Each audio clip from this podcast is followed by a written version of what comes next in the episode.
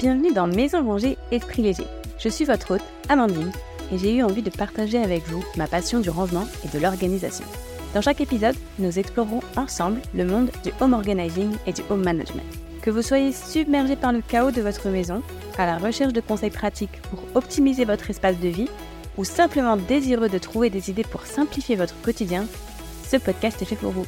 Nous verrons ensemble comment commencer à désencombrer vos espaces, ranger efficacement, et je vous donnerai également des astuces pour rester organisé facilement et sans plus d'effets. Mon objectif est vraiment de vous inspirer à simplifier votre vie. Au fil des épisodes, je partagerai mes propres expériences, ainsi que des conseils pour vous aider à créer un environnement sanctionnel et adapté à vos besoins. Alors préparez-vous à vous plonger dans le monde du désencombrement, du rangement et de l'organisation familiale. On se retrouve chaque semaine pour toujours plus de nouvelles idées. Prêt à commencer? Alors c'est parti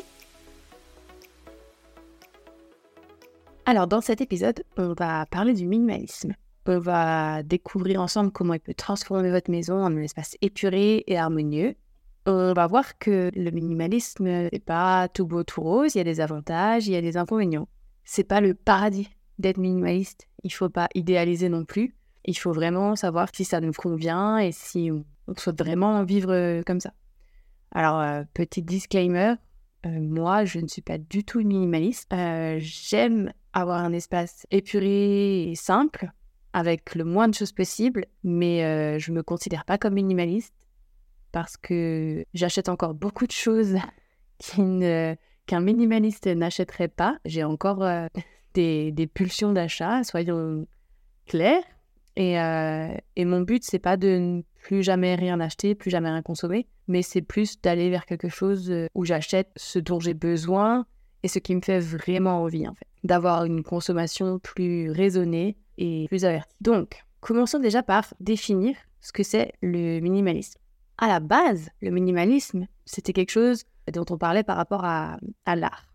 Donc, l'art minimal, est basé sur plusieurs principes tels que la répétition, la série, les combinaisons et les variations de formes abstraites.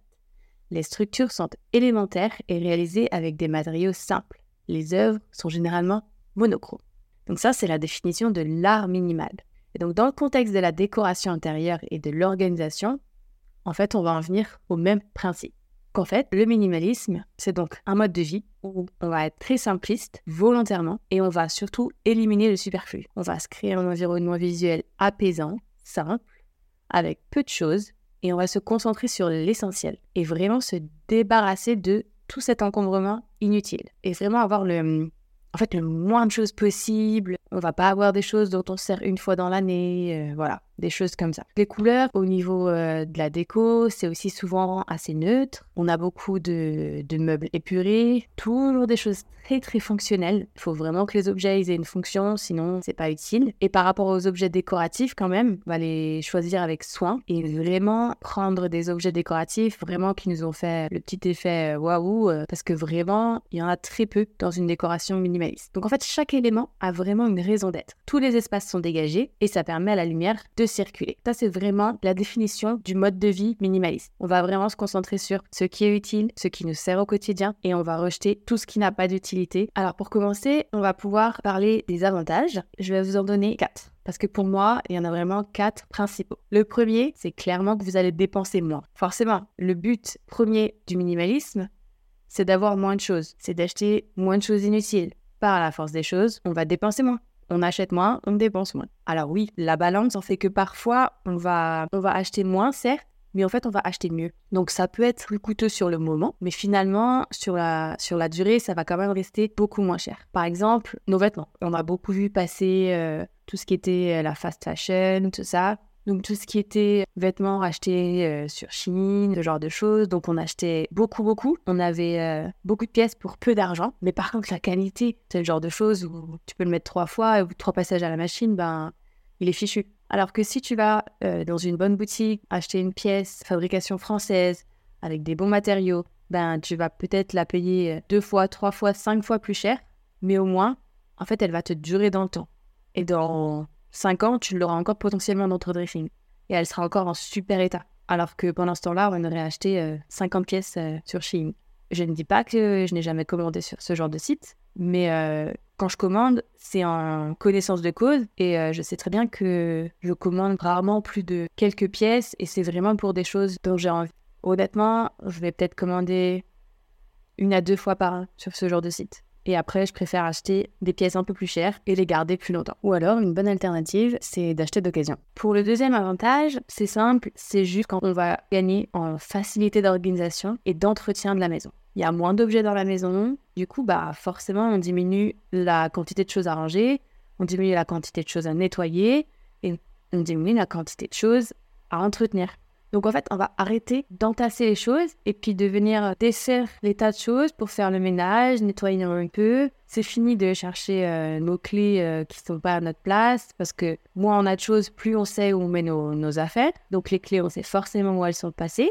On a normalement moins de vêtements, donc du coup c'est aussi plus facile de les ranger et c'est plus facile le matin de choisir ce qu'on va mettre parce que on le sait, plus on en a, moins on sait ce qu'on a envie de mettre le jour même.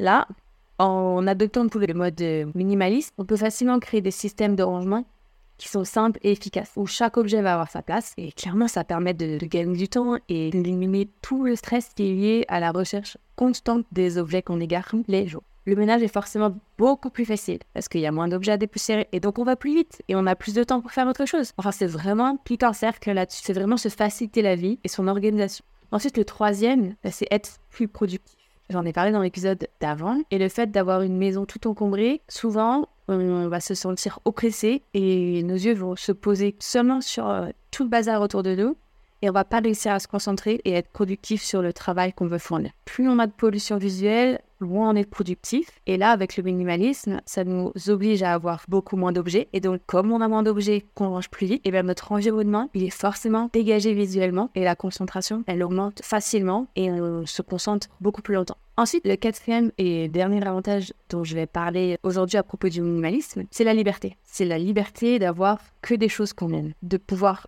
choisir des objets qui nous, nous font nous, sentir bien. Par exemple, tous les livres qu'on a achetés et qu'on n'a jamais lus, qu'on voit sur la bibliothèque, et à chaque fois qu'on passe devant, ben, on se dit euh, Ouais, je, ne les ai pas lus. On se culpabilise en fait de ne pas les avoir lus, alors que ben, si on les a pas lus, c'est qu'on n'avait pas envie de les lire. Et donc, si on n'avait pas envie de les lire, on les donne, on les vend. Mais le but, c'est de plus les voir. Un autre, et un autre exemple, ben, le, le robot de cuisine le, robot à jus qu'on a vu euh, sur tous les réseaux et qu'on a acheté parce qu'on s'est dit ouais, je vais me faire une cure de jus, euh, ça va être trop bien. Et puis bah, le robot il prend de la place sur le plan de travail et à chaque fois qu'on passe à côté, on se dit ouais, euh, je me suis fait deux trois jus frais, mais j'arrive pas à en faire tous les jours, je suis vraiment nulle. pareil, et ne culpabilise alors qu'en fait, pourquoi s'obliger si on n'a pas envie de le faire, on laisse tomber ce robot et puis euh, on le remplace par un bouquet de terre. Et ça, ça nous fait toujours plaisir à voir. Donc ouais, la liberté, c'est vraiment un des beaux avantages. C'est vraiment être libre d'avoir les objets qu'on a choisis, qu'on aime et qui nous font du bien. Et pour venir contrebalancer ces quatre avantages, il faut aussi parler des petits inconvénients euh, qu'on peut trouver à être euh, minimaliste. Et le premier qui me vient en tête, c'est l'incompréhension de l'entourage. Alors parfois, quand on commence à désencombrer sa maison, à dire qu'on veut vivre avec moins, même si on dit pas le mot euh, minimaliste, et eh ben en fait les gens ils, ils, vont pas forcément comprendre pourquoi on veut plus toutes ces choses. Ils vont dire oui, mais t'es sûr au cas où tu en auras peut-être besoin. Et du coup ils vont pas arrêter de poser des questions et ils vont, vont pas forcément être c'est pas qu'ils vont pas être d'accord, mais c'est qu'ils vont se dire mais pourquoi ils s'infligent ça? Et quand on va refuser des cadeaux euh, parce que ben on n'en a pas besoin, et aussi à l'inverse quand nous on va faire des cadeaux, on essaie de toujours faire des cadeaux utiles et on n'aime pas faire des cadeaux euh, un peu inutiles. Et des fois, les gens se disent, bah, en fait, il est juste radin. Alors que non, on essaye juste d'être logique dans les cadeaux qu'on fait. Et que le cadeau, c'est quelque chose qui doit vraiment faire plaisir. Donc voilà. Et du coup, on peut vraiment avoir euh, du mal à faire face à cette incohérence. Ensuite, en deuxième inconvénient, je vais dire que, euh, alors ça peut paraître bête, mais en fait, on peut vite devenir addict au désencombrement. Et du coup, pour les autres membres de la famille, ça peut être un peu mal vécu. Donc surtout, c'est s'assurer que quand on désencombre, ben, les autres membres de la famille sont d'accord, qu'ils sont OK de jeter cet objet. Et il faut respecter de toute façon les choix de chacun et il faut essayer de faire des compromis. Mais c'est vrai que quand on commence, après à chaque fois au quotidien, on va se dire tiens ça, euh, c'est vrai que ça fait plusieurs mois qu'il est là, je ne l'ai pas utilisé, est-ce que vraiment je m'en sers, je le, je le jette, je le donne ou je le garde encore un peu, on verra.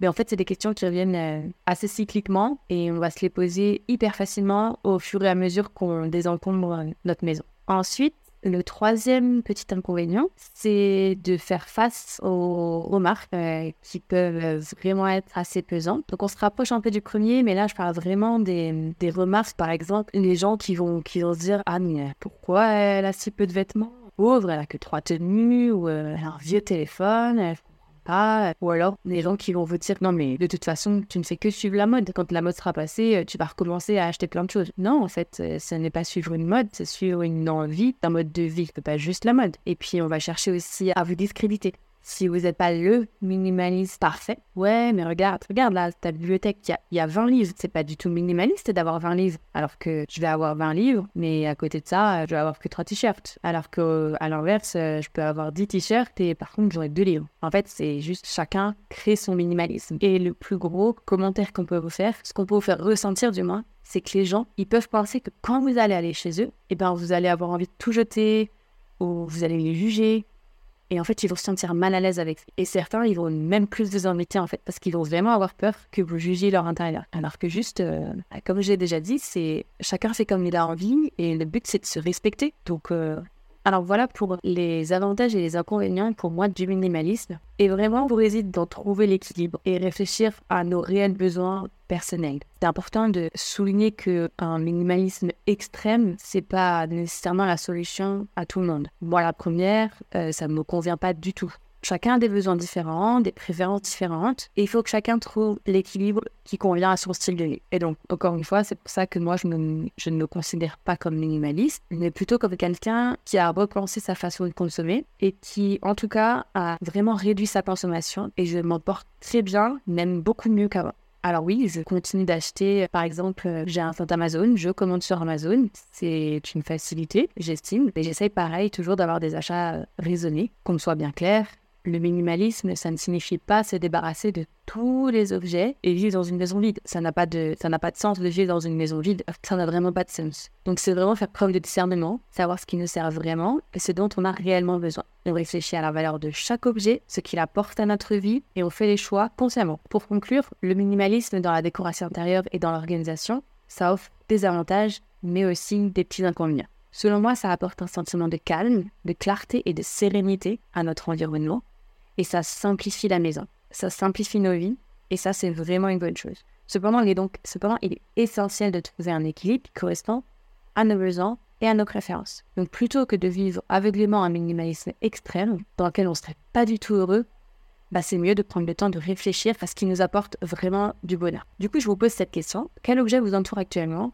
et quels sont leurs véritables impacts sur votre vie Regardez-la juste autour de vous. Prenez le temps de réfléchir à vos possessions et vraiment découvrir si elles sont vraiment essentielles à votre bonheur et à votre bien-être. Essayez de vous poser la question sur quelques objets et voyez si vous aussi vous n'arrivez pas à vous débarrasser de certains objets. Merci beaucoup d'avoir écouté cet épisode jusqu'à la fin. J'espère qu'il vous aura été utile et qu'il vous aura appris quelques petites choses.